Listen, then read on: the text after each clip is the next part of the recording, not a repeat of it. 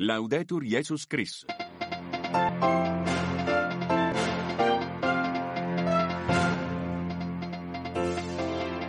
Martedì 20 febbraio i titoli di questa nuova edizione del Radio Giornale della Radio Vaticana Medio Oriente è salito a quasi 30.000 il bilancio dei morti nella striscia di Gaza dall'inizio dell'offensiva militare israeliana al Cairo si tenta una mediazione.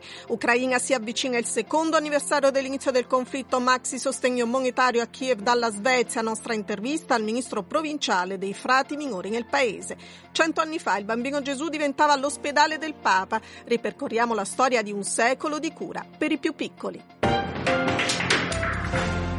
Bentrovati all'ascolto da Antonella Palermo. Supera quota 29.100 il bilancio dei palestinesi rimasti uccisi nella striscia di Gaza a seguito dell'offensiva israeliana. A renderlo noto sono fonti istituzionali di Hamas. Intanto un rapporto dipendente dell'UNICEF avverte che un bambino su sei è gravemente malnutrito. Al Cairo è giunta una delegazione israeliana per un nuovo tentativo di mediazione egiziano. Gli aggiornamenti nel servizio di Stefano Lescinski. Al via questa mattina nella capitale egiziana un nuovo round di colloqui per parlare di un eventuale cessate il fuoco a Gaza e di un accordo per lo scambio di ostaggi e prigionieri tra Israele e le fazioni palestinesi.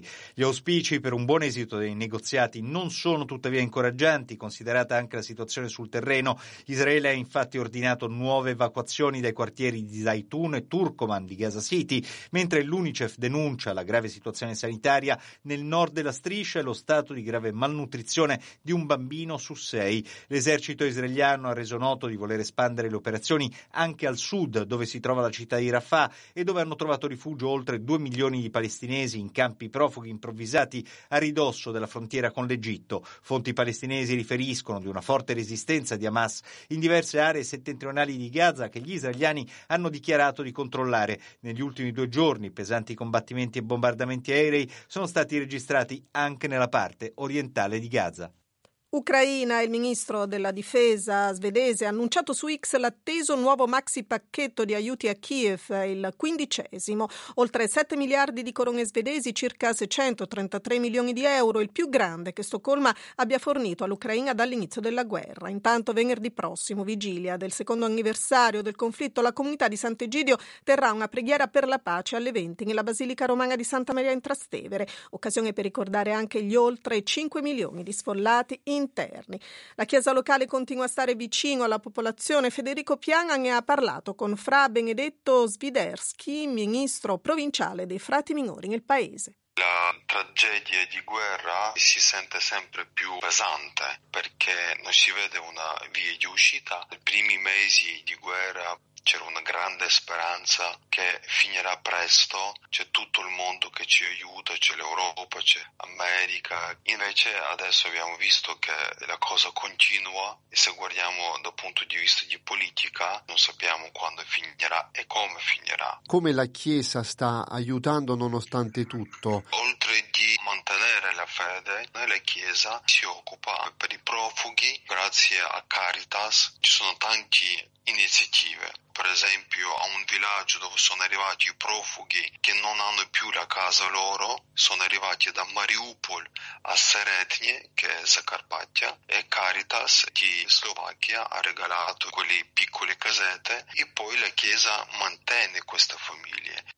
E veniamo a Roma. Cento anni fa l'ospedale pediatrico Bambino Gesù diventava l'ospedale del Papa, punto di riferimento per le cure a tutti i bambini malati di Roma e del mondo. Una storia d'amore nata con la donazione compiuta il 20 febbraio 1924 alla Santa Sede dai duchi Salviati che fondarono l'ospedale nel 1869. Michele Raviar ne ripercorre la storia. 12 letti in una casa di proprietà dei duchi Arabella e Scipione Salviati, nella centrale via delle Zoccolette a Roma, ne fecero il primo ospedale pediatrico italiano. In poco meno di vent'anni, nel 1887, l'ospedale si trasferì nell'antico convento di Sant'Onofrio sul Gianicolo, dove si trova tuttora in attesa del trasferimento nell'area dell'ex ospedale romano Forlanini, prevista per il 2030. Dopo aver affrontato grandi emergenze come il terremoto di Avezzano nel 1915 e l'epidemia di Spagnola nel 1918, nei decenni successivi possibile acquisizione, l'ospedale crebbe sempre di più, sia nelle sedi, quella di Santa Marinella fu già aperta nel 1918, cui seguirono quella a Palidoro, San Paolo e Passo Scuro, sia nelle funzioni, con l'integrazione nel Servizio Sanitario Nazionale Italiano e il riconoscimento di ospedale di ricerca e universitario,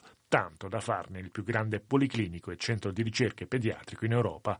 Nel 2022, si legge nel sito ufficiale, l'ospedale ha registrato oltre 95.000 accessi al pronto soccorso, 29.000 ricoveri, 32.000 procedure chirurgiche e interventistiche, 2 milioni e mezzo di prestazioni ambulatoriali.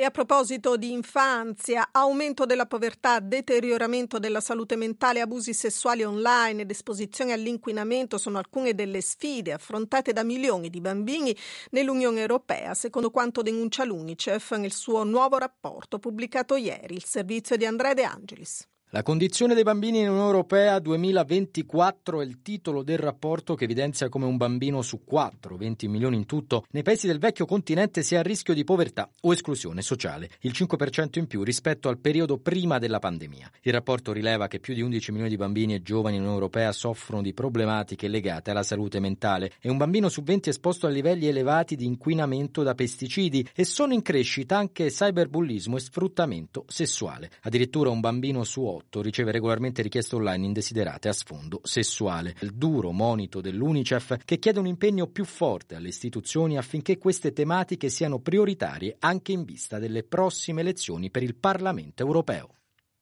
Fino a sabato 24 febbraio sui canali social di Vatican News il cardinale Raniero Cantalamessa, predicatore della Casa Pontificia, offrirà un minuto di riflessione per pregare con il Papa e la Curia romana, impegnata, come sapete, negli esercizi spirituali. È la proposta di diffondere, sottolinea il porporato, le parole di Gesù per masticarle tutto il giorno. Presentato stamane a Roma il secondo bilancio di comunione redatto dal Movimento dei Focolari, raccoglie le iniziative di fraternità svolte nel mondo nel 2022 e la gestione delle risorse finalizzate al loro sostegno, filo rosso l'impegno per il dialogo. Presente alla conferenza stampa anche il co-presidente dei Focolari, Jesus Moran, che al microfono di Renato Martinez sintetizza il significato di questa pubblicazione. In questo documento abbiamo cercato di mettere in comunione con l'opinione pubblica la nostra esperienza nel campo del dialogo a 360 gradi, dialogo all'interno della Chiesa Cattolica, dialogo con eh, i cristiani di tutte le confessioni, dialogo interreligioso con la cultura, dialogo con i non credenti però che lottano per un mondo migliore e quello che noi presentiamo in questo opuscolo sono proprio delle esperienze concrete in tutti questi campi. Sono molto varie, qui appaiono attori di tutte le culture e che portano avanti iniziative che possono sembrare piccole, però che hanno un sapore profetico perché dicono che è possibile oggi il dialogo. Una notizia dell'ultima ora che ci riporta in Medio Oriente. L'ONU sospende la distribuzione di aiuti alimentari nel nord di Gaza, manca la sicurezza, mezzi assaltati e la situazione, dicono, peggiorerà. In Bielorussia un prigioniero politico è morto in detenzione nel paese, il 64enne Jar Lednik, ex membro del Partito Socialdemocratico bielorusso, attivista storico anti-dittatura, che è stato condannato a tre anni per diffamazione contro Lukashenko.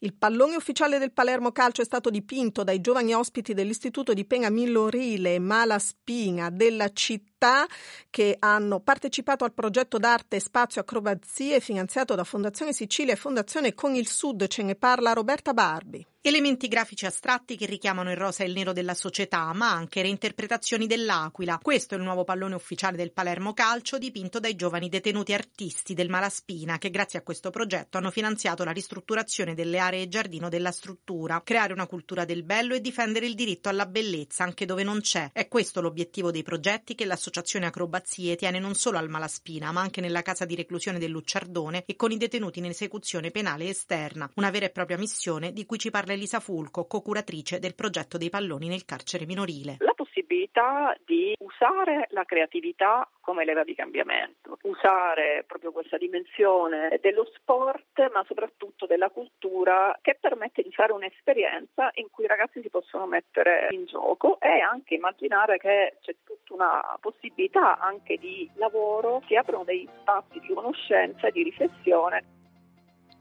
Da Gabriele Di Domenico in regia, Antonella Palermo in studio, grazie per l'attenzione alle 15, il prossimo Flash News.